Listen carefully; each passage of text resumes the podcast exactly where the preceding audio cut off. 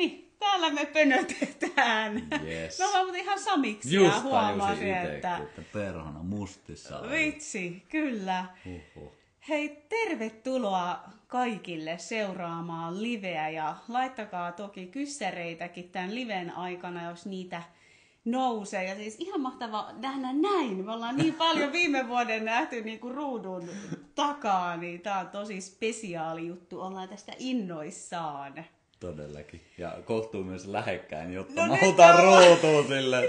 Naureskeltiin, että mun vuoro, sun vuoro. Jos täällä heilutaan, niin johtuu siitä. Uh, mutta siis hän on Teemu Syrjälä, jos ette vielä tiennyt. Ja mulla ja Teemulla on nyt tämän uh, huhti-heinä, heinäkuun aikana elinvoimainen, et inhimillinen parisuhde ja seksuaalisuus verkkokurssi käynnissä ja nyt vielä tarjouksessa. Vinkkaillaan siitä vielä lopuksi ihan varmasti, mutta jos nämä teemat kiinnostaa, niin tiedätte sitten, mistä löytyy jatkoja.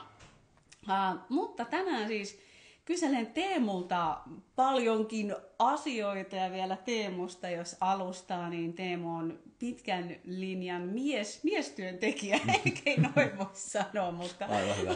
Aivan hyvä, mennään siihen. miestyöntekijä, joka siis on vetänyt miesten viikonloppuja usean vuoden ajan ja paljon toki muutakin oot puuhailu ja tehnyt ja me ollaan Teemun kanssa pidetty podcasteja ja IG-livejä varmaan jo ehkä kymmenen ainakin ja sitten tuntui tosi luontevalta luoda kurssikin yhdessä. Mutta mun alkuhölinät siksi, mä haluaisin aloittaa niinkin isolla kysymyksellä, joka on ehkä moniosainen, mutta aloitan sillä, että niin mies ja riittämättömyyden tunne. Tuolla meidän kurssilla se tuli myös moneen kertaan esiin, että miehet kokee tosi herkästi riittämättömyyttä. Niin ihan, että miten, miten yleistä se on, miten se näkyy miehillä ja mitä sä ajattelet, että miten sen kanssa olisi hyvä niin kuin olla? Jotenkin näissä meidän seteissä tuntuisi olevan semmoinen yhtenäinen teema, että silleen niin lämmittelyt sikseen suoraan syvään päätyy ja sillä mennään. Tämä on tosi iso kysymys, mutta tosi tärkeä kyllä. Ja itsekin mitä olen huomannut noiden miesten kanssa ja ennen kaikkea omassa elämässäni totta kai, koska sieltähän ne monesti oivallukset ja havainnot kumpuaa, niin se on aika isosti määrittelemässä.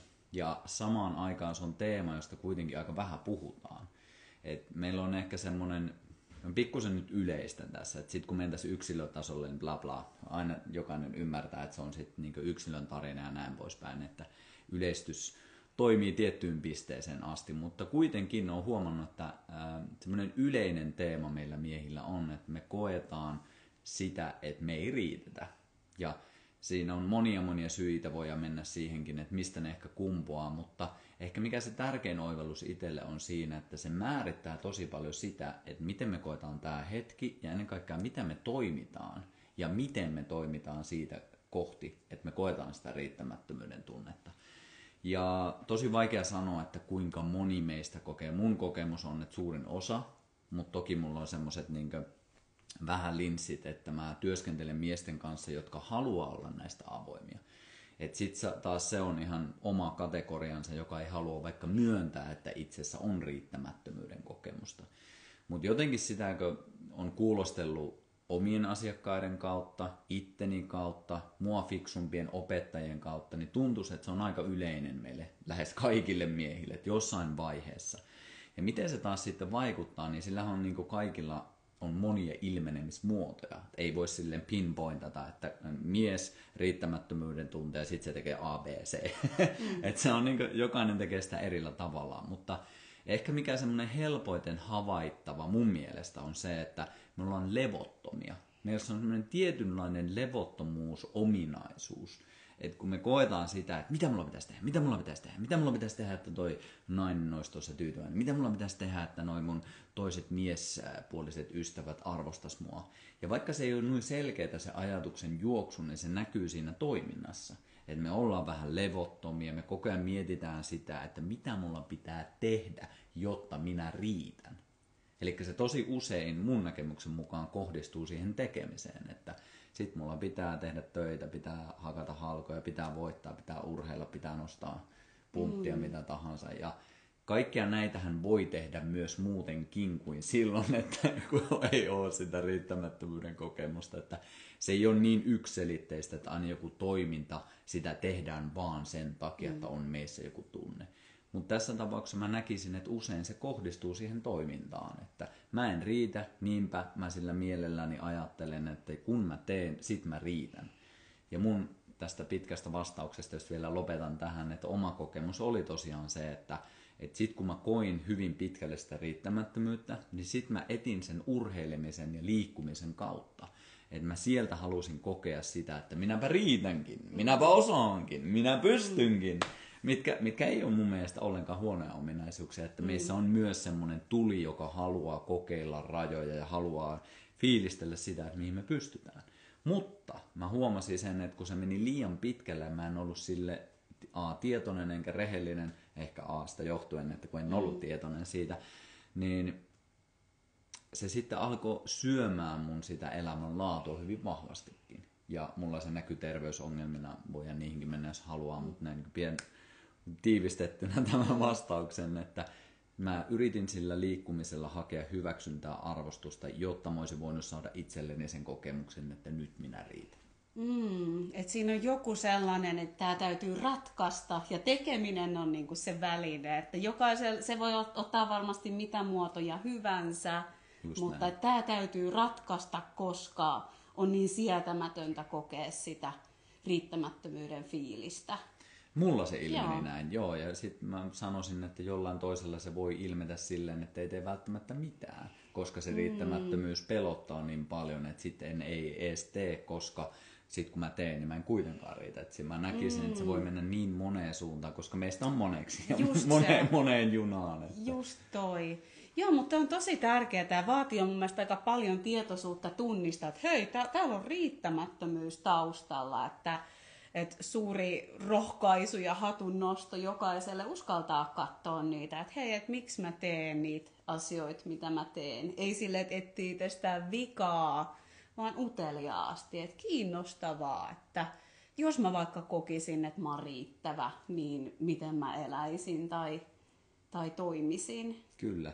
Ja siis eihän niinku itselläkään tämä ollut semmoinen niinku kerrastalaakin oivallus, että se oli niinku usean, usean, usean vuoden prosessi. Että vasta sitten jälkeenpäin, kun alkoi saamaan sitä kiinni, että miksi mä en tykkää itsestä. Kun siellä oli kuitenkin semmoinen kela sisällä, että ei, koko ajan mä niinku kritisoin itseäni ja koko ajan semmoinen jatkuva eteenpäin höpöttävä voima, niin kuin sanoin, mm. että pitää tehdä jotain, että sit sä vasta oot. Että se oli myös semmoinen opittu malli, että että juurikin sen tekemisen kautta mä miehenä saan sitten sen arvostuksen ja sieltä sitten sen riittävän kokemuksen. Mm. Ja mä sanoisin, että sillä on jonkinlaista myös, tämä on omaa näkemystä, ei kannata etsiä nyt hirveästi viitteitä tälle, mutta kyllä mä näkisin, että sillä on jonkinlainen biologinen pohjakin. Mm. Että se, että me ei ole kuitenkaan ikinä eletty periaatteessa silleen, että kaikki hoidetaan meidän puolesta, miten me nyt eletään. Mm. Että siellä on joku myös varmasti niin äärimmäisen toimiva mekanismi ollut, että hei, Pertillä pitää lähteä sinne metälle, että se saa mm. ruokaa ja se saa sen riittävän kokemuksen, tai riitt- mikä on suomalainen sana? Mm. Olen riittävä kokemus. Joo, että mä osallistun ja mä tuon korteni kekoon. Just, just. Mä suojelen. Ehkä ne liittyykin semmoisiin ihan niin terveisiin maskuliiniin tarpeisiin, mutta tämä aika varmaan niitäkin vähän vääristää.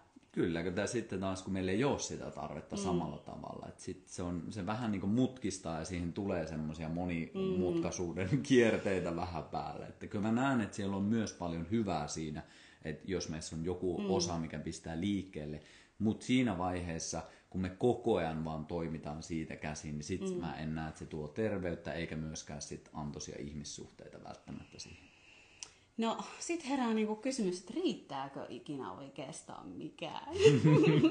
Ei, jos katsoo mm. ulkoisten standardien mukaan. Mm. Et nyt jos miettii semmoista miehen standardimallia, mitä siis ei ole edes olemassa, mutta me poimitaan koko ajan tuolta niin vinkkeistä, lehdistä, radiosta, televisiosta, sarjoista, elokuvista, ihmisten puheista, self-help-kirjoista, mm. mistä milloinkin tyyppisesti, niin. niistä me muodosta ihmismieli kuitenkin kerää tietoa, ja sitten jos se tulee semmoisella linsseillä, että, että mitä minulla pitää olla, niin se näkee noin kaikki vaatimuksen. Aamulla pitää olla niin tosi menestynyt, mm. rikas, lihaksikas, ää, osaava, sosiaalinen. Tietoinen ja sydän auki. Ja... Tietävä, mm. ja niin lista on loputon että jos me tohon verrataan sitä, niin sit me ei riitetä koskaan. Mm. Koska meistä ehkä se 0,001 prosenttia pystyy määrittele mm. tai pystyy elämään noin määritelmät todeksi.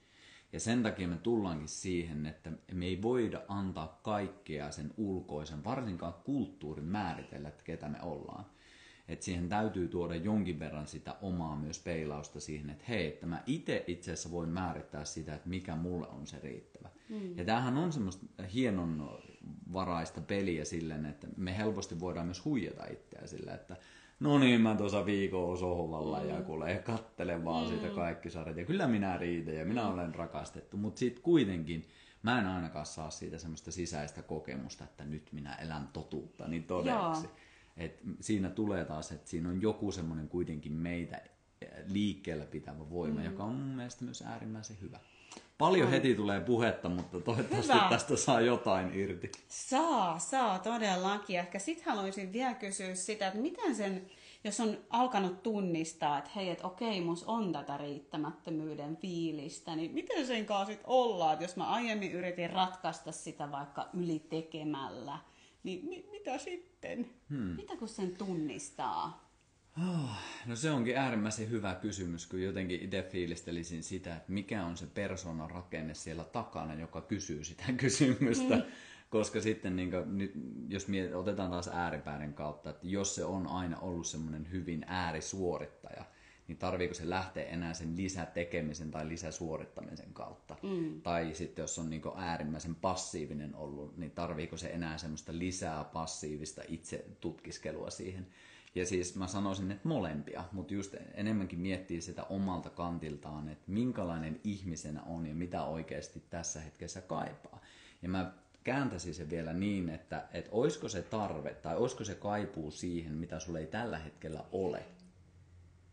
Eli jos se mm. miettii vaikka se, että, että jos on, otetaan nyt se ylisuorittaja, niin onko mm. siinä ollut lepoa? Onko siinä ollut pysähtymistä? Onko siinä ollut hiljaisuutta?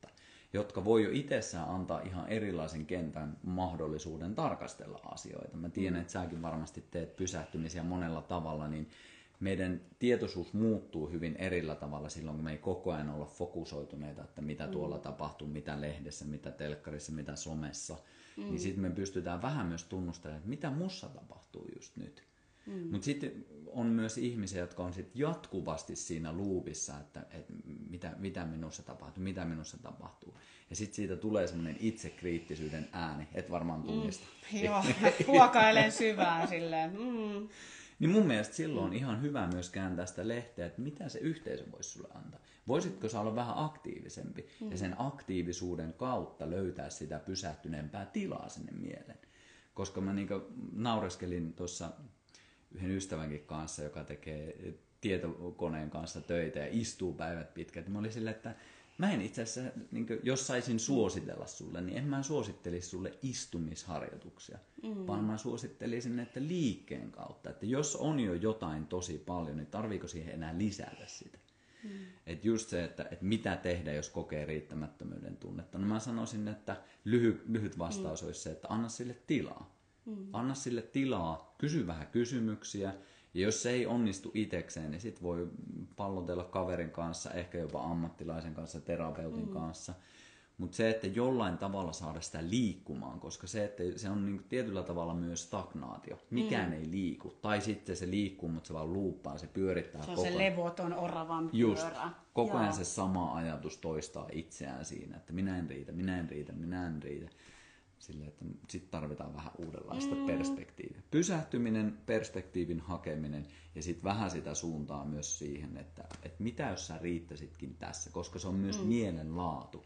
Se on mm. olemisen laatu, että, että sä koet itsessään, että hei, on itse asiassa aika saakeli hyvä tyyppi. Mm. Ja se ei tarvi olla semmoista itselleen valehtelun kehäkään silleen, että Mä oon tosi hyvä tyyppi, mutta mä nämä 12 pulloa kaljaa mm. tässä. Että, et, siinä on myös ero, että ollaanko me itselle rehellisiä, toimitaan sen mukaisesti, mm. vai että ne kuvi, äh, valehdellaanko me itselle, että mm. minussa on nyt tämä riittävä, riittävä kokemus, mutta silti mä en koe sitä mm. ja teen jotain ihan muuta. Et kaikki on Joo. vähän hienovaraisia juttuja myös pikkusen sel- selittely. Joo, ja tulee tuosta mieleen just se paradoksi, että mä voin tuntea riittämättömyyttä tai hylätyksi tulon tunnetta, mutta mun ei tarvitse toimia kuin se olisi totta. Että tulee jotenkin just sen äärelle, että kun ei me ikinä päästä vaikeista tunteista. Mä ihan varmuudella sanoa, että tulen tunteen riittämättömyyttä ja hylätyksi tulon tunnetta ja kaiken maailman kuraa vielä elämäni aikana, mutta ehkä se avain on just se, että se ei saisi sitä pikkusormen mukana koko kättä idealla. Kyllä, toi on ihan tosi tärkeä pointti. Se, mitä esimerkiksi mä yritin tällä meidän verkkokurssilla tuoda sitä mm. pointtia esille, että tosi paljon myös se meidän fyysinen olotila vaikuttaa siihen, että kuinka vaikka me triggeröidytään tietyistä tunnekokemisista tai tietyistä tilanteista, joista nousee meille tunteita. Että jos me jatkuvasti ollaan semmoisessa vähän taistele- ja pakenetilassa, niin me myös koko ajan käyttäydytään sen mukaisesti. Ja sen takia mä näen, että jos me ollaan koko ajan semmoisessa jatkuvassa stressimylläkässä, niin sitten on koko ajan semmoisia mm. suututaan, suututaan tai triggeröidytään tai joku painaa meissä nappeja. Me ollaan koko ajan vähän semmoisessa illuusiossa. Mm. Mä käytän ihan tämmöistä sanaa, että se on tietyllä tavalla illuusio, koska siinä hetkessähän ei ole mitään periaatteessa vikaa usein. Mm. Me ollaan, milloin sä oot viimeksi kokenut niin tä, oikeasti täydellistä hengenvaaraa, että joku leijona on tyyliin syömässä sua?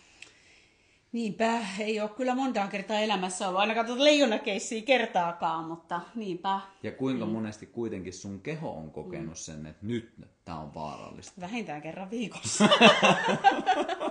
Et se on niin meille luontaista, että mm. me pystytään kokemaan tämä todellisuus niin monella tavalla. Ja mä näkisin, että tosi suuresti sitä on määrittämässä myös se, että mikä on se meidän fyysinen tila helposti esimerkiksi itse huomaan, että jos on väsyneempi, on nukkunut vaikka huonosti sun muuta, niin sitten se mun kyky niin käsitellä ja vastaanottaa vaikka tiettyjä tunteita on huomattavasti niin silleen, että ei, tämä, tämä on niin kamalaa tämä elämä. Ja sitten kun on taas hyvä fiilis, niin on silleen, että aa, tossa, toi on mussa heräsi tommonen tunne, okei, okay, no ei, ei se tunnu tänään juuri miltä. Mm-hmm. Et ei se pelkästään ole sitä fysiikkaa, mutta usein mun mielestä tämmöisissä keskusteluissa unohdetaan ja vähän sivutetaan sen fyysisyyden rooli. Mm. Ja sen takia mäkin yritän tuoda sitä kulmaa vaikka ihmisyyteen tai ihmissuhteisiinkin, että myös työskennellään sen oman fyysisen hyvinvoinnin kautta. Mm. Mietitään vähän, miten meidän hermosto toimii, miten me voidaan tasapainottaa sitä. Ja ihan tälleen, niin jos ihmiset varmasti tietää jo nykyisin, että keho ja mieli on täysin yksi ja sama että se mitä me mietitään, niin se vaikuttaa fysiologisesti. Miten me tunnetaan fysiologisesti vaikuttaa siihen, että minkälaisia ajatuksia meillä on. Ja sen takia, jos meillä on koko ajan semmoinen alitajuinen stressi vaikka siitä, että mä en riitä, niin silloin myös fysiologinen vastine. Mm. Ja sitten me ollaan enemmän just siinä taistele. Ja jos ei suoranaisesti niin nyrkit pystyssä, niin varuillaan. Mm. Ja silloin kun me ollaan varuillaan, niin ei me olla silleen niin auki toiselle ihmiselle, mitä me voitaisiin olla.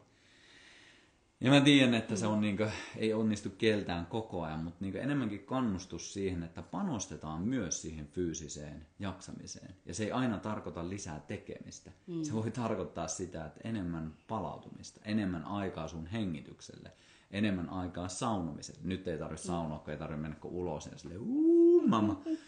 Mutta sillä pointtina on se, että, että otetaan asioita, jotka oikeasti tukee, ei pelkästään sille, että asioita, jotka kuormittaa. Mm. Eli se fyysisyyden kautta myös. Just toi.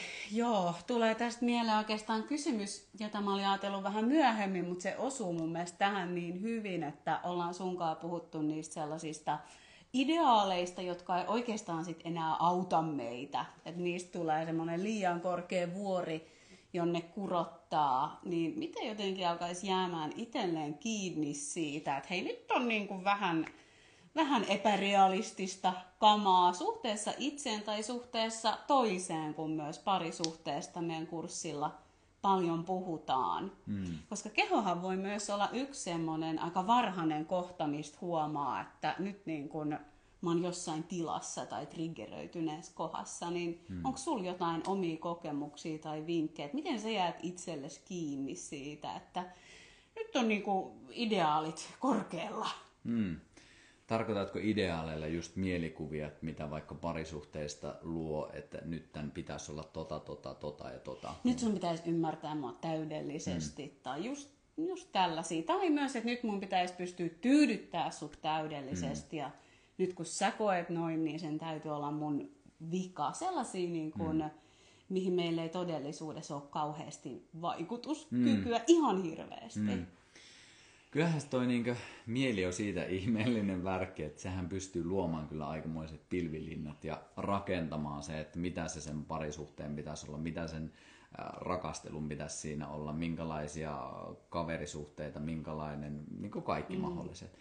Ja sitten sitten kuitenkin, ja sitten jos me otetaan tämä vertailuaspekti vielä nyt, mitä sosiaalinen media meille nykyisin tarjoaa, että ihmiset pystyy skannaamaan omasta elämästä. Mä, mä itse tykkään paljon tehdä esimerkiksi kasvien kanssa, otetaan nyt vaikka mm. tämmöisiä yrttejä, vaikka nokkosta sun muuta, jotka vaikuttaa fyysiseen ole, olemukseenkin aika paljon, niin kasveista monesti tehdään uutteita. Eli me laitetaan vaikka tosi paljon nokkosta, sitten me laitetaan vaikka alkoholiin, joka uuttaa ne tehoaineet silleen tosi tosi pieniksi alueiksi. Mä yritän selittää uutta ajatuskelaa itsellekin, katsotaan miten tässä käy. Niin sosiaalinen media on jollain tavalla uutettua todellisuutta mm. ihmisten elämästä. Eli me ihmiset niin uutetaan sitä omasta arjesta 24 tuntia, uutetaan, uutetaan, toi on hyvä kuvakulma, ton, mä, ton uutteen mä pistän toisille nähtäväksi. Ja sitten se uute on monesti sellainen, että kun ihmiset selaa toisten fiidejä sun muuta, niin ne katsoo ihmisten uutteita, jotka periaatteessa on täysin tottakin, mm. osa ainakin, mutta sitten kuitenkaan se ei ole se koko totuus. Ja näistä me aletaan muodostaa helposti sit sitä hiljaista mielikuvaa, että hei, noiden ihmisten elämä on noin mahtavan upeaa ja noin noin tietoisia ja noin noin hyvässä kunnossa ja noin noin menestyneitä. Ja sitten me niinku katsotaan itseä peilistä kello on 6.30, ei vitsi, meikä ei muuten yhtään sovi tohon. Ja me toimitaan silleen, tästä on hyvä olla tietoinen, koska me peilataan koko ajan. Ja sen takia niin kuin, mm. nyt tämäkin tuntuu hyvin erilaiselta kuin että kun me tehdään koneen välityksellä, mm. koska me ollaan tässä hyvin lähekkäin, niin siinä on heti silleen ihan erilainen lataus. Hiki haisee kyllä, kyllä. ja kaikki tämä. Just näin. Mutta just se, että, että jos me peilataan jälleen kerran tämmöisten uutettujen todellisuuksien kautta siihen omaan elämään, niin hyvin helposti siihen tulee se, että ei vitsi, mä en riitä. Nämä mun jutut ei yksinkertaisesti riitä, koska kaikki muut tekee niin paljon siistimpää, mm. ne on niin paljon rakastuneempia, ne on niin paljon mitä ikinä. Mm. Ja se on, niin kuin, se on hyvä ymmärtää, että se ei ole se koko kasvi, eli se ei ole se koko totuus siitä sen ihmisen elämästä. Ja se ei myöskään tarvi olla sun koko totuus siitä elämästä. Ja tämä on itselle ollut yksi semmoinen, että mä kuitenkin työskentelen hyvin paljon myös sosiaalisen median kautta ja itsekin varmasti niin syyllistyn tähän, että mä uutan sitä mun matkaani koko ajan, periaatteessa joka päivä jollain tasolla, mutta mä pyrin kuitenkin aina tuomaan siihen sen inhimillisen osan, että kyllä mäkin näissä kompuroin ja kompuroin edelleen, niin kuin säkin sanoit, mm. että joka viikko triggeröity, että se on hyvin, hyvin inhimillistä. Et, et miten niistä ideaaleista jotenkin, miten mä havaitsen, on se, että tyytymättömyys siihen omaan elämään. Ja silloin kun mä oon tyytymätön omaan elämään, niin mulle se tarkoittaa sitä, että mä en ole läsnä tässä hetkessä, mä oon jossain toisessa todellisuudessa. Mä oon astraalin matkailija, joka trippailee tuolla mielikuvien fantasian maassa. Ja silloin yleensä...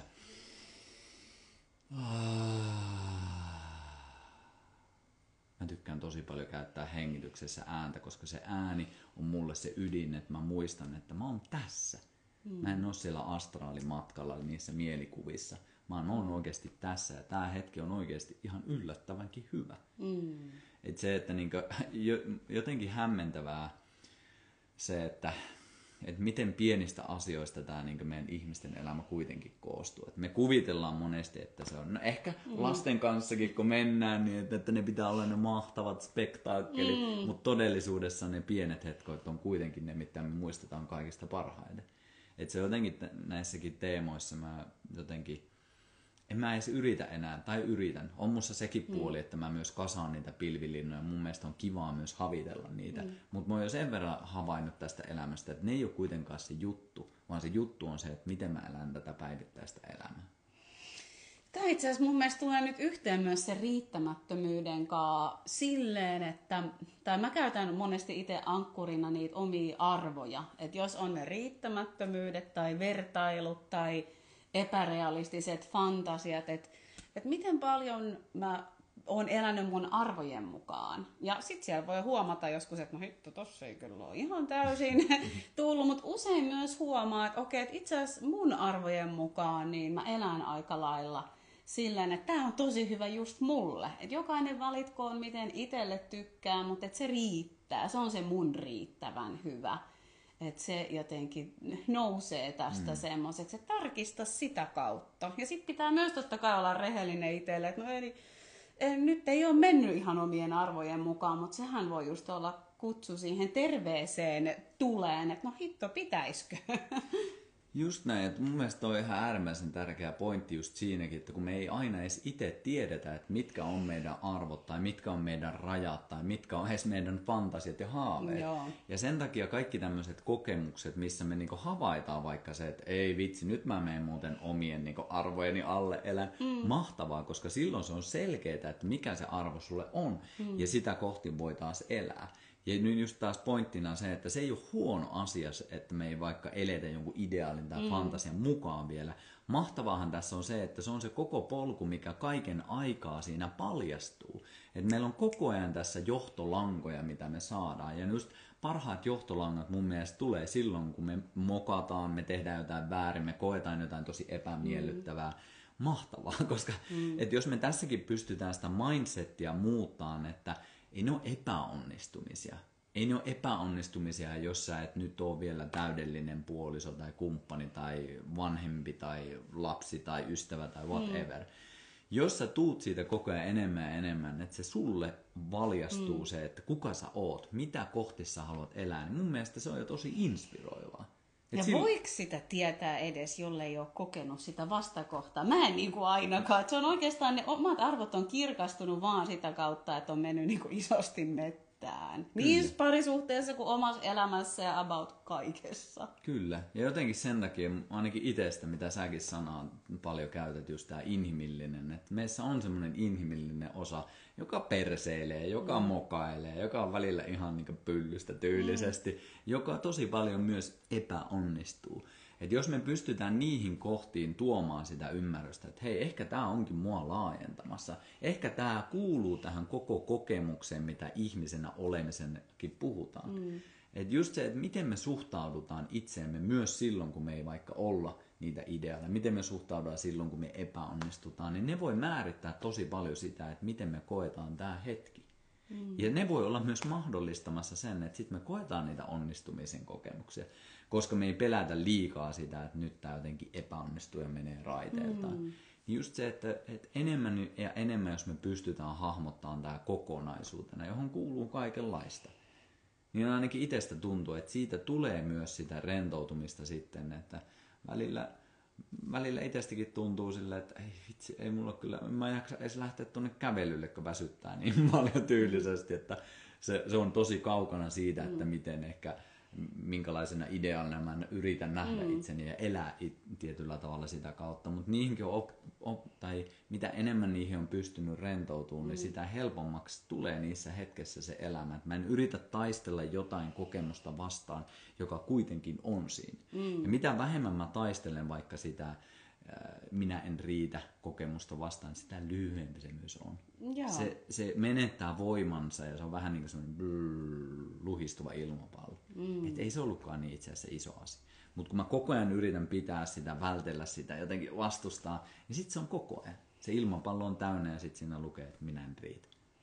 Mun mielestä toi vastustamattomuus, joka on tuhat kertaa helpommin sanottu kuin tehty, mutta se on niin avainasemassa, koska se vaan tuntuu menevän niin, että kun me jotain yritetään välttää, niin sitähän tulee. Että jos pystyy suhtautumaan että ai tällaista tänään, okei, joo, kiinnostava ajatus. Ei, ei siis aina tietenkään pysty, ei ne ole aina yhtään kiinnostavia ne itseään mitätöivät ajatukset tai muut, mutta ei olisi niin identifioitunut niihin, että Herra Jumala, olen puhunut elinvoimaisuudesta ja nyt olen väsynyt, että kauhea ristiriita vaan, että, että just sitä kokonaista ihmisyyttä, että joskus olet helvetin elinvoimainen ja joskus helvetin väsynyt. Just Ja, näin. se ei niin Ja ne kaikki on minussa, ne kaikki on niin, sinussa, ne meissä kaikki on meissä. kaikissa. Ah, miten vapauttavaa ja helpottavaa. Todellakin. Mun mielestä niin kuin, mä uskon, että me molemmat ollaan ainakin pyritty tuomaan sitä pointtia esille, että, että kaikki nämä teemat, nämä on monesti aika semmoisia syvälläkin meissä joku riittämättömyyden kokemus tai vaikka se, että kokee jotain epämiellyttävää tunnetta, jota ei halua edes, että kukaan maailmassa tyyliin tietää, niin, tai vaikka meidän traumat, meidän haasteet, meidän historia, nämä niin kuin loputtoman tämmöinen niin kuin syvän suon näistä helposti rakentaa.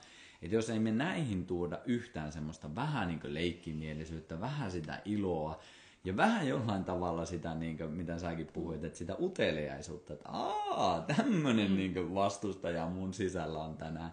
Niin sit musta tuntuu, että siitä tulee aika semmoista niin jäykkää ja tummaa ja semmoista, niin kuin, että se, me vähän niin ryvetään siellä.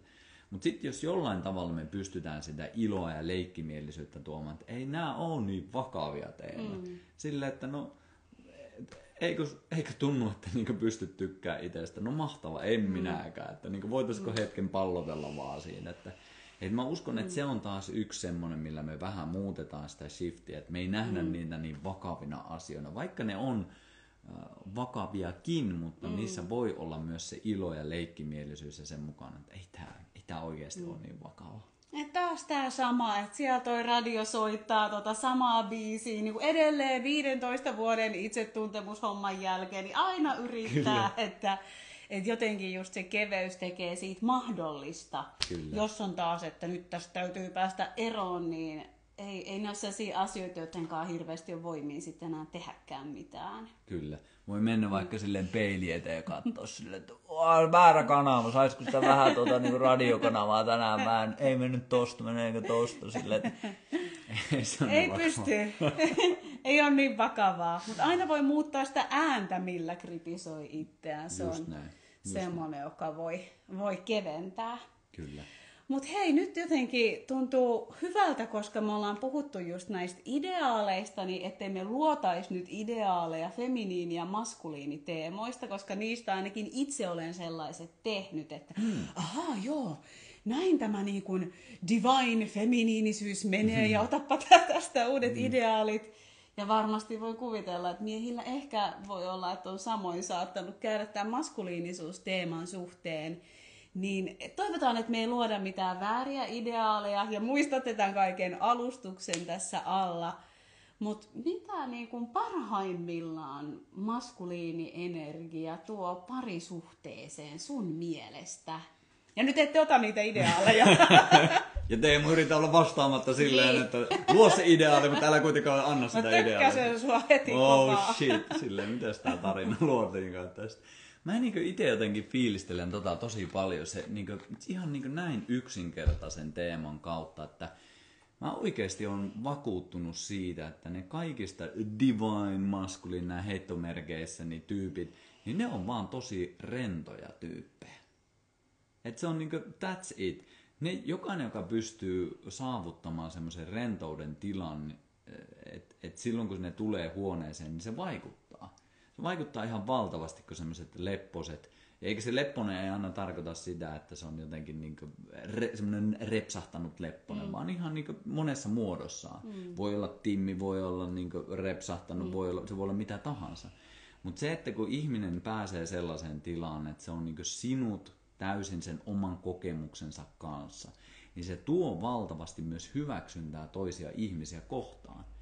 Ja se tuo tietynlaista rentoutta, mikä mun mielestä on ihan äärimmäisen harvinaista. Koska justiinsa monesti meillä on ne kelat päällä, meillä on se kriittisyys päällä, meillä on se suorittajavaihe päällä. Kaikkia näitä todennäköisesti tulee aina olemaankin, mutta jos sä noiden keskellä pystyt löytämään jälleen kerran semmoisen uutetun version, jossa sä löydät sen rentouden kokea niitä, niin mun kokemus on, että se voi olla ihan äärimmäisen, äärimmäisen iso juttu perheelle, parisuhteille, ystäville. Ne ihmiset on yleensä semmoisia, että kaikki haluaa olla niiden kanssa, koska kun he ei tuomitse itseään ja he hyväksyy sut, niin meillä on myös huomattavasti helpompaa hyväksyä itsemme. Me ei olla enää niin jännittyneessä tilassa, että me vähän koetaan semmoinen, ah, nyt mä voin rentautua. Mä en tiedä, miten, niin kuin, mä en osaa siitä sanoa, että miten naiset sen kokee, mutta, tai muun sukupuoliset, mutta mun kokemus miehenä on siitä, että kaikista siisteimpiä maskuliinityyppejä on sellaiset, jotka on vattarentona. Mm. Tuntee, että sinne pystyy niinku hengittämään. Ja... Kyllä. Ja sitten kuitenkin, että siellä on tarvittaessa semmoista, että se ei ole vaan semmoinen staattinen rentouden tila. Mm. Sitten kun pitää toimia, niin toimitaan. Sitten kun mm. pitää olla suora, niin sitten on suoruutta. Sitten kun pitää suojella, niin sitten suojellaan. Et siinä on semmoinen niin koko ajan elävä mm. mahdollisuuksien kirjo, mutta se ydinkohta on rentous. Mm. Mun mielestä tämä on semmoinen jotenkin, että se tässäkin kun vähän sanoo, niin mä silleen heti huomaan miettivään, että, että vitsi, miten mä saan tämän sanotettua silleen, että ihmiset huomaisivat, miten arvokasta tämä on, koska mm. se sana rentous voi tuoda mieleen sille, että no, ei se tee, mit, ei se tee mitään. Mm. Se ei tee. Se ei ole todellakaan passiivista rentoutta, mutta jotenkin maadoittunutta. Kyllä. Ja mä jotenkin lisäisin tuohon yhdensä sen oman opettajan niin kuin kuvauksen maskuliinienergiasta silloin, kun se on nimenomaan rennosti siinä omassa voimassa, että – että silloin kyky tietää, että mitä seuraavaksi on hyvä tapahtuu.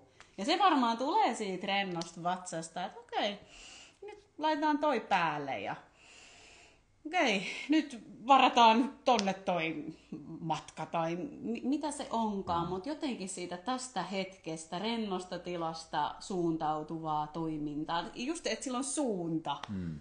niin, mutta rennosti, se on, se on tosi tärkeää, koska jos sitä niinku pingottaa, niin se on toisen oloista. Kyllä. Ja varsinkin tämmöiselle, jos miettii maskuliini, feminiini, niin jos puhutaan nyt siitä hetki, että, että kaikissa on kaikkea la mutta kuitenkin, että jos siellä on se ydinolemus, on vissiin muutaman kerran on juteltu mm. näistä, kun tulee niin. la la la la, mutta, mutta tuota, mutta jos se ydinolemus enemmän on vahvempana siellä maskuliinisella puolella, niin kyllä siellä kuitenkin on, riippumatta sukupuolesta, niin aika usein just se niin jatkuvasti skannaava, jatkuvasti niin fiksattavia asioita etsivä, jatkuvasti niitä, että mitä pitää korjata, mitä ongelmia tuolla on, mihin mulla pitää varautua. Että se on semmoisessa valmiustilassa. Ja mun mielestä sillekin on paikkansa, ei tarkoita mm-hmm. sitä, että laitetaan kaikki hanat kiinni, mutta just se, että mielikuva. Nyt näitä kaikilla, tässä on paljon uusia mielikuvia, niin kiva, mä oon itsekin innoissaan mm. selittelen näitä, mutta sä oot vahtina. Sä vahdit tuonne merelle, että näkyykö siellä laivoja. Tosi erilainen kokemus, jos sä oot vaikka kolme tuntia, on siinä, että sä oot jatkuvasti silleen, näkyykö, näkyykö, näkyykö, näkyykö, näkyykö, vai ootko silleen, näkyykö, näkyykö. Hyvin, hyvin erilainen fyysinen vastekin siitä tulee. Ja vaikka tämä on nyt tämmöisen tarinan kautta, niin tätä mm. on meidän elämä koko ajan. Että minkälaisella mielentilalla sä skannaat sitä omaa elämää, niin vaikuttaa tosi paljon siihen, että kuinka paljon me käytetään kehon voimavaroja, kuinka paljon siellä on käytettävää, jos me koko ajan poltetaan kynttilää. Niin ihan jo tämmöisellä, että minkälaisella mielentilalla sä tuut, niin voi mun mielestä muuttaa mm. kaiken. Mm.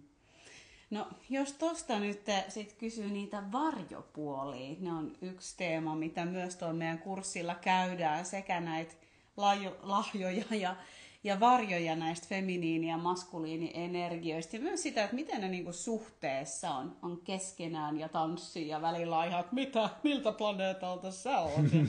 niin mitä sitten ne varjot on, jos se maskuliinienergia ei ole semmoisella, miten nyt voisi sanoa, tasapainoisella tavalla hyvässä käytössä. Hmm. Ja ennen kaikkea nyt vielä sanon sen, että kun siellä luulisin, että on myös miehiä kuulolla, niin mä toivon, että näitä kun tutkitaan, että jokainen uskaltaisi katsoa itsessään eikä välttämättä niinkään, että hei mun kumppanis on toi, mun kumppanis on toi, nyt mä kerron sille siitä. Käsi ylös, kuka mietti heti silleen, että kumppani. Ja siis kyllä mäkin tunnistan sen, eihän se voi olla käymättä mielessä, mutta silloin tulee oikeasti kiinnostavaa, kun me tunnistetaan itsessämme. Ja se on myös paljon, mitä sunkaan ollaan puhuttu, että vitsi kun se on niin paljon helpompaa tunnistaa toisessa. Mm kuin itsessä. niin, niin. Mutta mut voisiko just se, että me havaitaan se toisessa ihmisessä olla kutsu siihen, että me pystytään muuttaa se kysymys muotoon, että hei, miksi mä näen ton toisessa ihmisessä, mä nyt muutan ton sormen suuntaan. En oso syyttävästi, vaan niin enemmänkin silleen peilin kautta nyt tutkin, että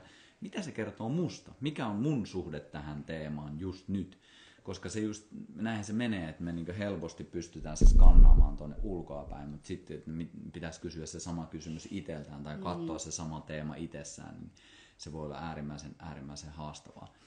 Mutta kyllä mä näkisin, että, että niin jos mietitään niitä haastekohtia, niin kyllähän niin jos katsoo historiaakin, niin niin sitä on käytetty niin monella tavalla. Ja mä näkisin, että se mihin me ollaan keskitytty, me ollaan tuotu semmoinen spotlight, oikein semmoinen niin valokeila, että näin miehet on aina toiminut. Ja sitten kaikilla on nyt ihan täysin vakuuttunut kuva siitä, että kaikki miehet historian aikana ovat toimineet näin ja kaikki miehet on ihan paskoja ja kaikki miehet on alista, al, alistanut ja äh, niin kuin, tuhonnut vaan yhteiskuntia.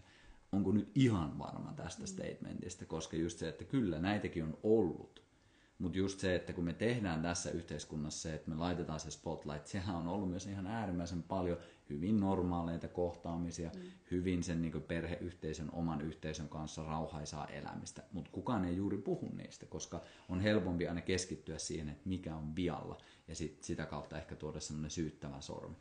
Ja mä näkisin, että, että ne mitä on tapahtunut, niin osittain kuitenkin on tosi tärkeää tiedostaa, koska se on myös totta en mä halua niitä väheksyä. Ja se on mun mielestä se, mikä on semmoinen varjoilmentymä sit sillä maskuliinilla, että sillä on yleensä semmoista päättäväisyyttä, vähän fanaattisuuttakin, jos se menee sille puolelle. Ja sitten siellä on semmoista, että, niin, että läpi vaikka harmaan kiven. Ja sitten jos noin muut ihmiset ei ole tuossa mun kanssa samaa mieltä, niin sitten ne raivataan pois tai sitten ne alistetaan. Eli sitten se helposti menee siihen dominointiin, se menee siihen, että kaikki pitää to- tapahtua niin kuin minä haluan. Ja sitten se on semmoista hyvin minäkeskeistä ja sitten niin periaatteessa siitä ei hyödy kukaan. ei edes se yksilö, vaikka ehkä se saattaa mm. ajatella. Niin kyllä mä näkisin sen varjon juurikin sen rentouden vastakohtana, että siellä on jatkuva puristus ja jatkuva semmoinen energia, joka pyrkii sitten muokkaamaan sitä ympäristöä oman näköisekseen. Mm. Välillä tuhoamalla kyliä, välillä olemalla paskiainen parisuhteessa, välillä mm. olemaan välipitämätön perhettä kohtaan, mitä tahansa se onkaan. Ne on meissä kaikissa. Se on hyvä tiedostaa, että mä oon myös kokenut nämä omassa itsessäni. En ehkä ole tuhonnut kokonaisia kyliä, mm. mutta ajatustasolla siinä mm. samassa energiassa ollut. Ja sen takia niin kuin, mä näkisin, että se, niin kuin, jos mä otan pikkuseksi tuota äskeistä teemaa, että jos me pystytään rentoutumaan myös siihen, niin ehkä me voidaan nähdä myös siinä, että okei, jos musta on noin paljon varjoa, jos musta on noin paljon negatiivisuutta, kaikki suluissa, miten mä käännän ne mun voimavaraksi? Miten ne ei olekaan enää semmoisia asioita, jotka hallitsee mun olemista, vaan itse asiassa mä ymmärrän, että jos musta on noin paljon voimaa, niin mitä hyvää mä voin tehdä sille? Mm. Jumpe, miten muuttuu keskustelun laatu siinä hetkessä. Mm. Koska silloin ei olekaan enää huonoja asioita, vaan enemmänkin se, että mitä sä teet sillä energialla, joka on sussa luontaista. Se on just sitä elinvoimaa ja toisaalta vaan, että mihin sä käytät sen. Kyllä. Ja just niin äärimmäistä viisautta ja rehellisyyttä ja nöyryyttä vaatii niin kuin kaikilta ihan sukupuolesta riippumatta, vaan tunnistaa, että mussa on potentiaali äärimmäisen itsekyyteen tai monennäköisiin varjoilmentymiin. Ja sitten taas kun sen tunnistaa, niin siitä tulee se mahdollisuus, niin kuin sä sanoit, että näinkö mä tämän niin kuin haluan käyttää. Eikä se ole helppo, ei se ole ollenkaan niin kuin helppo juttu ja niitä voi olla tosi hävettävääkin nähdä itsessä, että ei hemmetti, musta on näin pieni, pieni niin kuin osa olemassa. Mutta just kun sitä uskaltaa valasta, eikä just välttää, työntää, ei, ei minussa ole tuota. Niin... Ne on kaikki teissä, ei minussa. niin, niin, nimenomaan vaan ulkopuolella ja muissa. Mutta se on taas sitä kokonaista ihmisyyttä. Siihenkin voi just ehkä rentoutua. Et joo, ai tällaista tänään, tämmönen, tämmönen osa äänessä. Et kiinnostavaa. Kyllä. Ja yksi semmoinen mun mielestä kuvaava, internetissäkin varmaan tämä tarina pyörinyt, mutta – että meidän sisällä asuu kaksi ihmistä. Toinen on semmoinen enkeli ja toinen on semmoinen paholainen. Jos otetaan tämmöinen oikein vastakkainasettelu, että on se hyvä ja on se niin paha toi toinen, niin meissä jokaisessa on nämä kaksi sisällä. Ja oikeastaan se vaan ratkaisee sen, että kumpi susta tulee ulos, että kumpaa sä lähdet ruokkimaan. Ja just se, että jos se oivallus, että meissä on ne molemmat, voi olla rentouttavaa, koska sit sulle ei tarvi jotain vastaan tapella, että ei minussa ole sitä. Koska niin kuin puhuttiin, se kieltäminen on valtavan raskas polku myös. Mm. Mutta just se, että, niin kuin, että ne ei kaikki tarvi ilmentyä sussa. Jo se, että sä oot rehellinen, avoin niiden olemassaololle, mahdollistaa sen, että sä voit pistää sen ruokinnan sinne hyvän puolelle. Mutta sä voit silti tarkastella mm. sitä, että mitä, mitä sus on sellaista, mitä me ei vaikka itse määritellä hyväksi. Mm. Et, niin, tämä on tosi tärkeää just se, että minkälaista sä ruokit, niin se tulee kasvamaan. Ja jos me mm. jotain vastustetaan, niin voi olla aika varma myös, että sekin tulee kasvamaan. Koska me, mm. silloinhan me keskitytään siihen. Me keskitytään siihen, että me kielletään joku asia, mm. mikä ei olisi. Ja sitten pahimmillaan se menee niin, että heikkona hetkenä me toimitaan sen mukaisesti, koska me ei olla tutustuttu siihen osana Joo. itsessä. Ne niinku hyökkää sieltä vähän niinku yllättäen, että tulee ihan semmoinen regressio just jälkeenpäin miettiä, että kuka tuo ihminen niinku oli. Ja sitten me tehdään niinku alitajuntaisesti, että me vedetään kännit tai annetaan itsellemme joku tekosyy, että mä olin niin sekaisin, mä olin väsynyt, mä olin mm. sitä ja sitä ja siksi mä tein tämän. Ne on vaan tekosyy siihen, että me sallitaan itsemme tehdä niitä asioita. Mm. Ja siis jokainen meistä on tehnyt niin kuin pienissä asioissa mm. varmasti näitä, mutta se on, mä kokisin, että se ei, niin kuin, ei se palvele meitä. Ei se vaan palvele. Ja ennen kaikkea, että jos me mennään takaisin siihen, mitä säkin puhuit, että varsinkin mm. jos meidän arvot on sellaisia, että me halutaan elää jonkun hyvän ideaalin mukaisesti mm. jälleen. Tässä on tullut paljon heittomerkkejä, jos nyt mm. joku vaan kuuntelee, mitä koko lähetys on ollut tämmöistä tada, tada, tada. Mutta se, sekin on hyvä näin. Joo. Voi että, tuota, tuosta voisi jatkaa paljonkin, mutta mä kysyn nyt sitten vielä sen feminiinin suhteen. Mitä sä ajattelet, jos feminiini on sellaisessa tasapainossa, niin mitä hyvää se tuo suhteelle hmm. sun mielestä?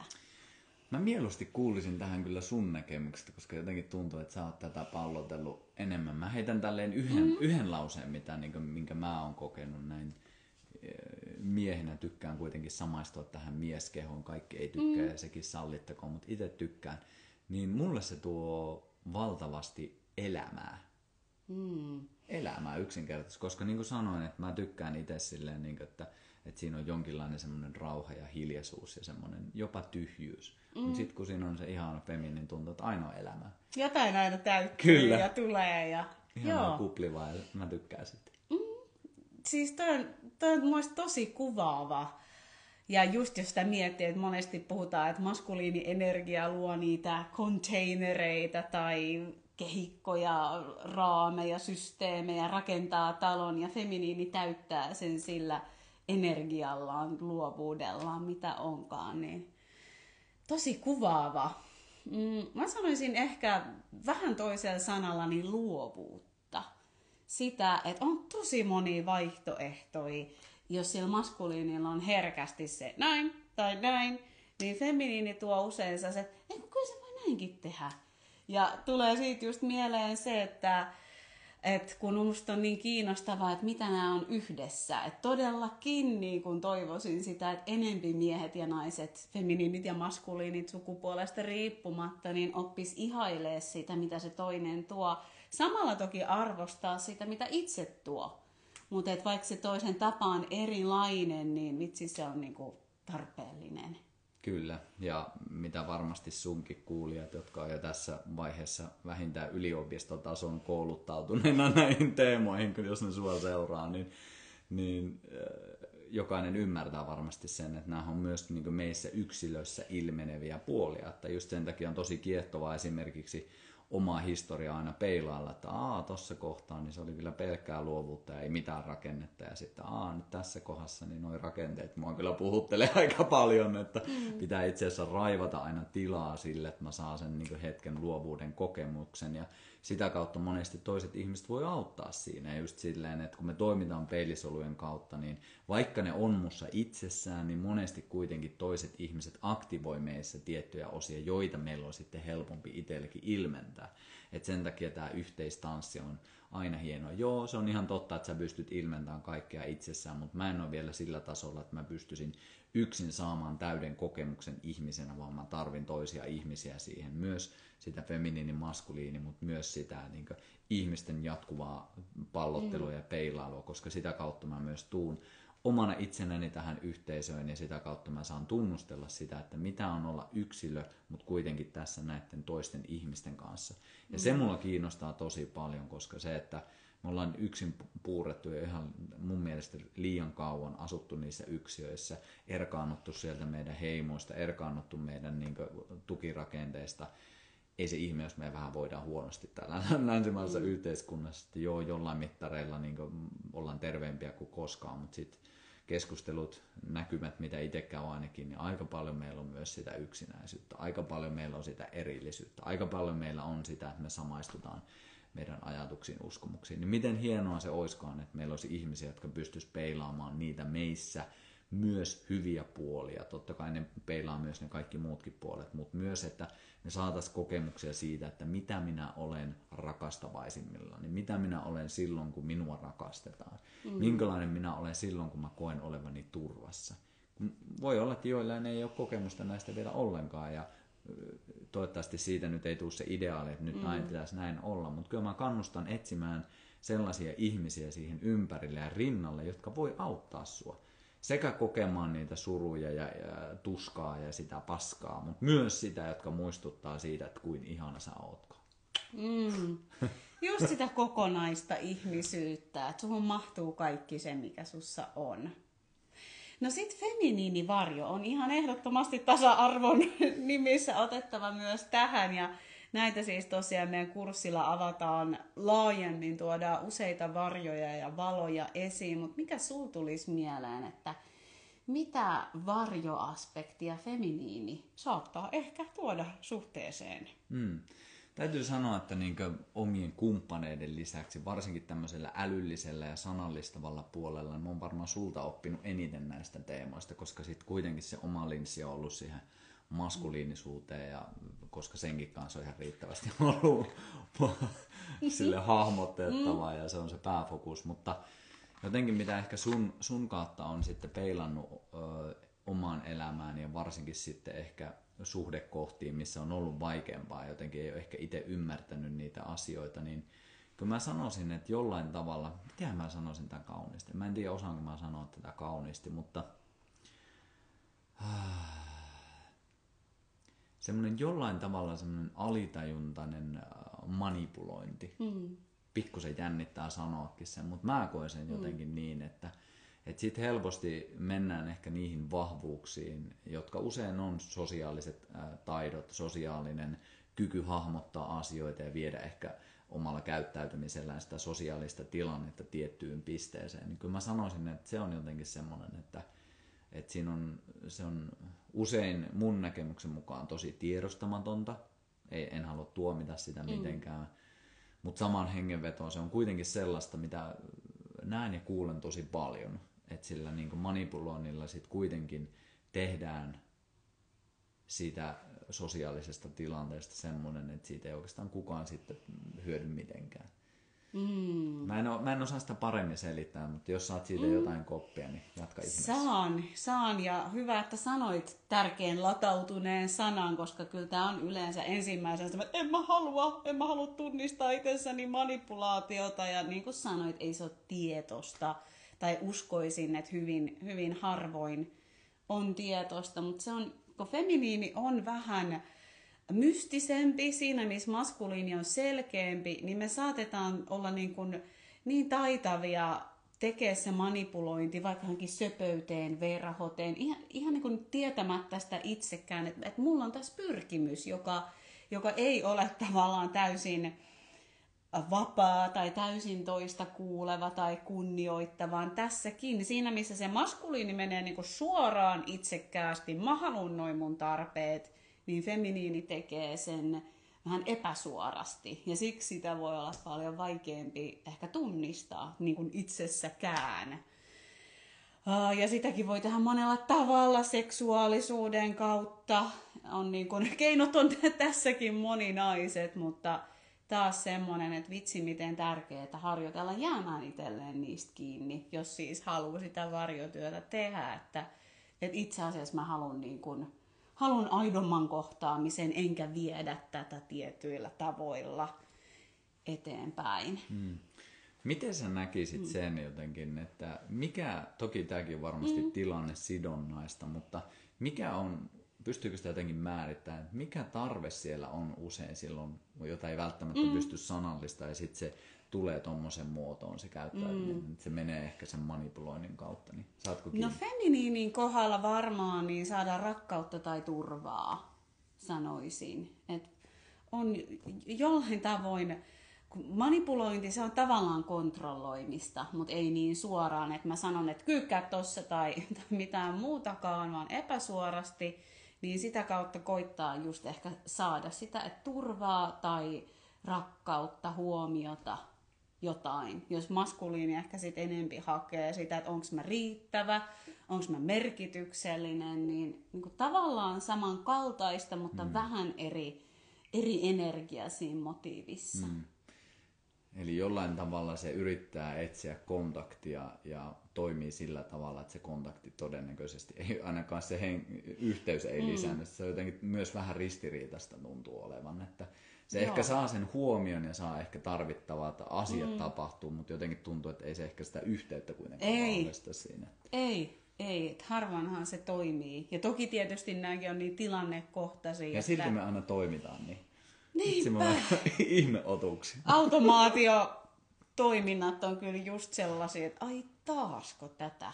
Se on ihmeellistä kyllä. On. Huhhuh. Sillä jossain vaiheessa luulisi, että me tajutaan sitä, että hei, mm. ei tämä toimi. Tämä ei oikeasti toimi tämä Jep, että kokeileko jotain muuta välillä. Mutta laittakaa te vähän jotain merkkiä että tunnistitteko näitä feminiini-maskuliini-varjoja, vaikka puhuttiinkin vaikeista aiheista, mutta just vaikeita aiheita niitä pitääkin nostaa keskusteluun. Ja just sillä, että okei, se on niin vakavaa, että me puhutaan täällä myös ihmisen taipumuksesta, alitajuisesta kylläkin, niin manipuloida. Ja nyt me ei siis puhuta mistään idealla oikeasti vaikka narsistisista piirteistä, joka on niin kuin vähän, vähän toinen keskustelu. Mutta vähän näytti siltä, että tuli sellaista merkkiä, että joku sieltä tunnisti näitä ilmiöitä. Kiitos, että laitatte näitä, niin me tiedetään kanssa, että... että se me ei olla yksin. me ei olla ainoita. niin kuin... Mutta se, se on tavoitettavaa, että me ei puhuta aivan semmoisista asioista, joista on sille, että ei, ei pysty. Joo, ja tämäkin on silleen, niin miettii formaattina, niin toki voi olla silleen, ymmärrän myös, mm. jos ei laita mitään, koska siellä on sitten taas tuntemattomia ihmisiä, niin ymmärrän myös sen, että moni kaipaa sitten vielä turvallisemman alustan, missä niin. jakaa näitä. Mutta sitten taas miettii tätäkin, mitä itse olen huomannut sitten, että mitä mekin jaetaan, niin hyvin samankaltaiset ihmiset meidän juttuihinkin hakeutuu. Että me ollaan hyvin samojen teemojen ääressä ja sen takia nämä voi olla myös niitä, ei nyt välttämättä just tämä IG-live se mm. ole se hetki, mutta just se, että hahmottaa vähän sitä, että ei ole oikeasti yksin näiden asioiden kanssa ja sitä kautta ehkä voi vähän tuoda sitä rentoutta siihen, koska mä näen, että mitä rennompina me ollaan siihen meidän keskeneräisyyteen, monennetkohan nämä oli heittomerkit, niin se voi oikeasti muuttaa sitä elämänlaatua, vaikka ne haasteet, niin kuin on sanottu, että ne ei välttämättä häviä sieltä mihinkään, mutta just se rentouden kokemus voi muuttaa sitä sun kokemusta siitä. Että ah, vitsi, mä en ole ainoa hullu. Noin noi kaksi on tuolla ihan sekas. Tervetuloa kerhoon. Tänne mahtuu. niin. No tästä jotenkin tullaan mun mielestä tosi luontaisesti sellaiseen, niin kuin ilon ja keveyden muistamiseen, myös niin kuin siis omassa elämässä, mutta suhteessa varsinkin. Et nytkin kun me ollaan puhuttu ideaaleista ja riittämättömyydestä ja varjoista, niin se on aika raskasta kamaa, jos on vaan sitä. Niin mitkä olisi sun sellaisia kolme vinkkiä, että mm. miten pidät huolta siitä, ettei ala, ala ponnari kiristää liikaa, että mm että säilyisi se tasapaino sellaisessa, että tosissaan, mutta ei niin kuin hauda vakavasti mm. meiningissä.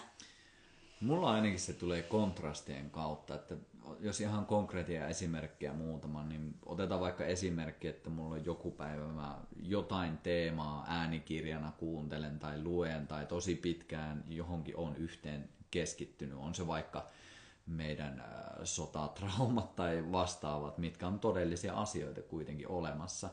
Mutta just sen jälkeen, että jossain vaiheessa pitää päästä irti. Että oikeasti sille, että hyvä räppi soimaan ja vitsi korista pelaamaan ja nyt oli viikonloppuna helkkari hyvät funkkipileet tuolla Kuopiossa, niin ihan siis niin to, toisenlainen kontrasti silleen, että ne itse asiassa ne ääripäät, eikä tarvi kaikissa mennä ihan ääripäihin, mutta silleen niin näennäiset ääripäät, niin voi olla just se kontrasti, mitä me kaivataan. Että just se, että jos sulla on niin koko ajan se valoheitin siihen, että kuinka riittämätön sä oot tai kuinka, mitkä asiat sus on pielessä tai niin kuinka viallinen keskeneräinen sä ootkaan, niin sit siitä muodostuu se niin sun pääsääntöinen todellisuus ja sen takia niin kaivataan jotain siihen ihan toisenlaista. Mm. Että me saadaan se mieli hetkeksi silleen niin ihan toisenlaisen asentoon, koska silloin me myös pureskellaan esimerkiksi, jos me opiskellaan jotain, niin, tai vaikka me käydään salilla, niin se väliaika on itse asiassa se, milloin me sisäistetään, tai vaikka salilla, kun me ei käydä, niin syödään hyvin, nukutaan, niin se on se aika, milloin itse asiassa se keho kasaa. Eli me tarvitaan sitä, että me otetaan etäisyyttä. Ja tämä on mulle itselle ollut kiehtova teema ja sanoisin, että tässä vaiheessa elämä on jo hyviä, hyviä työkaluja siihen, että miten se mieli saadaan irrotettua siitä niin perustodellisuudesta.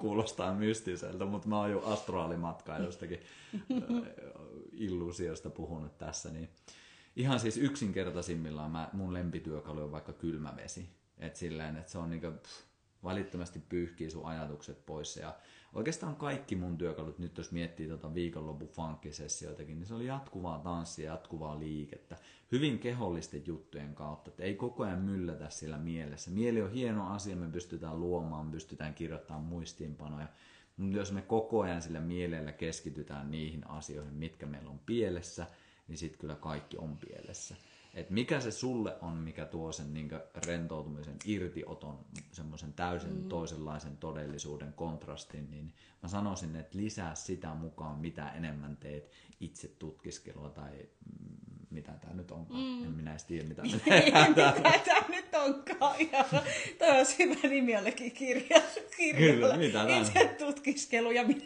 mitä tämä nyt on. Se voi olla sellainen on tulos. Ai, ai että. Ja jotenkin tulee tästä mieleen kanssa, että kun niin her- herkästi se menee ylianalyysiksi, että just se keho, että ravisuttelee tai jotenkin, että hei, stop, että tekee jotain konkreettista, jotain just, joka tuo nimenomaan tähän hetkeen, mm. niin Joo. Saanko yhden asian vielä sanoa? Koska Saa. tähän liittyy mun mielestä tähän, että meillä on myös tietynlainen uskomus siitä, että mitä me ollaan. Et otetaan nyt vaikka esimerkki, että sä määrittelet itsesi henkiseksi ihmiseksi. Ja sitten siihen henkisyyslaatikkoon kuuluu vaan tietyt asiat, noi suitsukkeet, noi vaatteet, mm. noi asanat, noi meditaatiot. Mutta mitä sitten, kun sä haluat lähteä rockikeikalle? Mm. Sä että oh shit, mutta kun mä oon henkinen. Ja kaikkihan ei tietenkään jää niihin bokseihin mm. kiinni, mutta helposti varsinkin nuorempana, niin kuin itsekin jäi. Että mulla oli tietty laatikko, mitä kautta mä määrittelin itseni, ja sitä kautta mä luulin, että mä voin vaan tiettyjä asioita mm. tehdä. Tai sitten toisinpäin, sä oot tosi menestyvä bisnesmies ja sitten joku sanoo, että meditoidaan, mutta kun se ei kuulu siihen sun mm. liikemiesboksiin, niin mitä, mitä sä teet sillä? Mm. Mutta todellisuus on se, että sä voit tehdä ihan mitä tahansa, ihan missä boksissa tahansa ja jättää sen boksin itse asiassa kokonaan. Sä voit käydä mm. siellä, sä voit ottaa sieltä hyviä asioita, mutta ei sulla tarvi määritellä koko elämää sen mukaisesti. Ja sen takia esimerkiksi mun, olikohan se ekassa kirjassa vai tokassa, en muista, varmaan ekassa suosittelin sitä kontrastia, että jos oot tyyli mm. koko elämäsi käynyt kuntosalilla, kokeile vitsi pari kuukautta joogaa. Ja taas jos oot se joogatyyppi, niin koko elämänsä tai 20 vuotta nyt joogailu ja raakaruoka vegaanina vetän vitsi vähän kuukausi sellaista vitsi maastavetoa ja punttia, kun ikinä oot vetänyt. Et kokeile, että mitä se tuo sun elämään, koska itse mä näen, että se murtaa sen näkemyksen, että mitä me ollaan. Ja sitten me voidaankin yhtäkkiä olla huomattavasti vapaammin, että mitä mä oon tässä hetkessä määrittyy tämän hetken mukaisesti, ei mun vanhojen uskomuslaatikoiden kautta niin mä näkisin, että se voi olla tosi vapauttavaa, koska mä oon elänyt ainakin niin paljon niissä bokseissa, että se, se jossain vaiheessa ne boksit ei enää toimi. Ne voi palvella siinä alussa, että sä saat niistä jonkun rakenteen, mutta jo, kun me kasvetaan, kehitytään, niin sitten me huomataan, että fuck, mä haluan lähteä sinne funkkipileisiin enkä mihinkään hengityssessioihin. Mä saan sieltä ne hengityssessiot niin kaupan mukaan, ne helkkari hyvää punk-musiikkia hyviä ystävien kanssa. Mä haluan mennä sinne. Morjens! ei mene. Ja ehkä tästä tulee just niin se viesti, mitä sunkaan paljon. Toivottavasti muistetaan toitottaa, että me halutaan kannustaa sua olemaan sinä. Just. Ja siihen mahtuu suitsukeet ja funkkibileet ja se, se mikä Koko niinku paketti. sulle resonoi. Ei se, että jostain ulkoapäin tulevista ihanteista tarttis tehdä jotain tai mitään muutakaan suorittaa, vaan olla rehellinen itselle siitä, että mikä, mikä sulle toimii ja siihen saa mahtuu mitä oudoimpia juttuja sekoitettuna keskenään. Just näin. Ja sitten voi olla, että siellä jollain on semmoinen elämänvaihe, että just se laatikko itse asiassa on se, mitä se niinku tyyppi kaipaa, niin silloin niinku go for it. Et vedä sitä pelkkää joogaa tyylisesti niinku aamusta iltaan. Et jos se on oikeasti se, mitä se sun sydän halajaa ja sä haluat kokeilla, niin tässäkin just se, että ei se tarvi aina olla sitä pelkkää vapautta ja kaikko mahdollista. Et joskus se tarve voi olla siihen, että nyt keskitytään yhteen asiaan. Mutta just toi, mitä Eivikin sanoi, niin on niin tärkeää, että you be you, I'll be me. Mi, juu, Buu! juu. Hei, taas huomaa, että on yli tunti hölisty niin kuin tapana on, niin aika menee tosi nopeasti. Muistutan hei vielä tässä kohtaa, että meillä on Teemun kanssa elinvoimainen ja inhimillinen parisuhde- ja seksuaalisuusverkkokurssi nyt ää, vielä muutaman päivän tarjouksessa, 49 euroa tuonne 15.7. asti. Kauhean vaikea puhua tällaisista numeroista vielä pitkää lausetta peräkkäin, mutta jos tällaiset teemat resonoi, niin lämpöisesti tervetuloa mukaan. Käydään siellä laajasti läpi itsetuntemusta, elinvoimaa, seksuaalisuutta, parisuhdetta, feminiini- ja maskuliinienergioita. Ja se oli kyllä hyvä kurssi. Todellakin. Ja kurssi löytyy siis www.inhimillinenitsetuntemus.fi. Mitä vielä Teemu haluaisit loppuun hipsuttaa? Tässä just tuli ajatus ennen kuin alettiin tekemään. Pistäkää sydämiä tai kommentteja, jos tykkäisitte tästä ajatuksesta, että me alettaisiin tekemään yhdessä podcastia, koska mun mielestä tämä homma rokkaa aika täydellisesti, niin miltä kuulostaa? Itsetuntemusta tämmönen- ja jotain sellaista. Kyllä. Mä, mä ainakin kuuntelisin ihan joka jakso. Samaten. Ja nimikin taisi syntyä jo tässä Todellakin. vahingossa. Mutta ei oikeastaan muuta kuin, että mun mielestä kans hyvä tiivis kurssi lyötiin, jossa ei ole pelkkää vakavuutta, että otettiin myös tärkeitä teemoja, hyviä sellaisia, mitä varmasti voisit käyttää itse tutkiskeluun ja ehkä ainakin helkkarista tulee sydämiä, niin ehkä meillä pitää, pitää toteuttaa tämä. Mutta tsekatkaa kurssi, käykää lukemassa, miltä se vaikuttaa, jos yhtään resonoi, niin hyppää messiin. Ei varmasti varallisuus siihen kauden voit oikeasti saada tosi paljon myös sinne omaan arkeesi. Mahti, on sun kanssa on ihan mahti tehdä kyllä, että mä tykkään tosi paljon näistä meidän. Samaten, samaten. Kiitos siitä. Me aletaan täällä kohta kokkailemaan. Syökää tekin hyvin ja juokaa ja hengitelkää. Ja kiitos hei osallistumisesta. Ihan mahtavaa, että teillä on siellä meitä kannustavaa asennetta. Tästä jäi kyllä mahtava fiilis. Hei, morjens! Moikka!